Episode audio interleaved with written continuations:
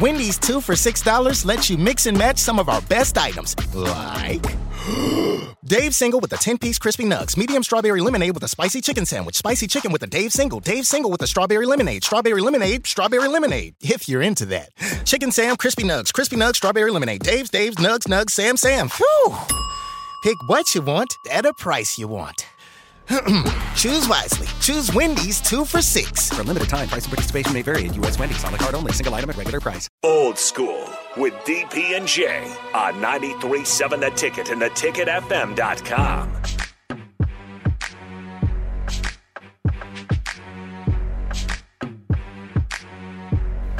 Welcome back. Uh, yeah, Austin's quickly figuring out that the best radio happens during break.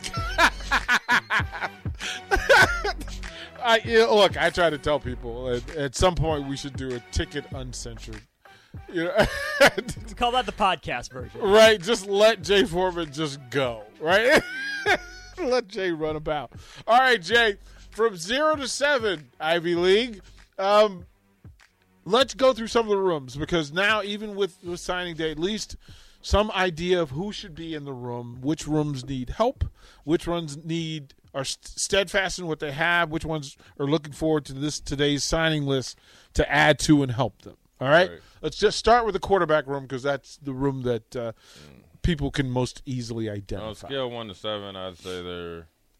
I'd just say five.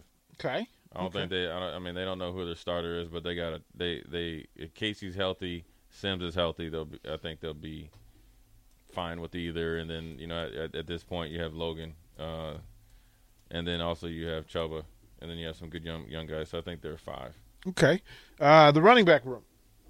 I'd say they're probably more along the six, and that might be even too high. I, actually, I think the quarterback room's a four. Let me take that back. Okay. Running back room's five. Okay, that's, that's probably being a little too lenient. Okay, uh, tight end room. Oh, tight end. Um, I'd say you know, I'd do a three asterisks. Okay. Right, three asterisks. Okay. And here's why. I think if Fidone stays healthy and uh, Gilbert stays healthy, that instantly goes up to four, five, or six. But you don't know what you have. You don't have you don't have the luxury of Austin Allen, Vokolek, um, Stoll before that. You don't have that. Right. So you can't. Now, granted, they got the they got that p word. You got two of the number one tight ends, and I think back to back classes. Edgar Allen potential. Yeah. yeah. So that's not anything. That's it's not a derogatory three. It's just an unproven three. Okay. And the, it might be a two and a half. The wide receiver room, kind sir. That's the same thing. Three. Okay. It's a ton no, of depth. no asterisks, just just three. Just, they're just a straight three. Okay. Um, actually, both of them probably be two and a half, but that's you know I got a little bit harder grading scale. Okay, I understand. Let's go to the O line. O line is uh two and a half. Right, it's just even It's with two- three, it's- even it's with three, Three, it's three. I power think- five starters Yeah, I- added to it. It's still you're still I not sure. They're three. I think they're three. I think this these guys that they have. I think you'll see improvement on the offensive line, um, because they haven't gotten any. They haven't gotten anybody out of the portal that's a that has any significant playing time. Okay, all right. I mean, I, you get the center from Arizona State. Right. Or well, I'm talking about.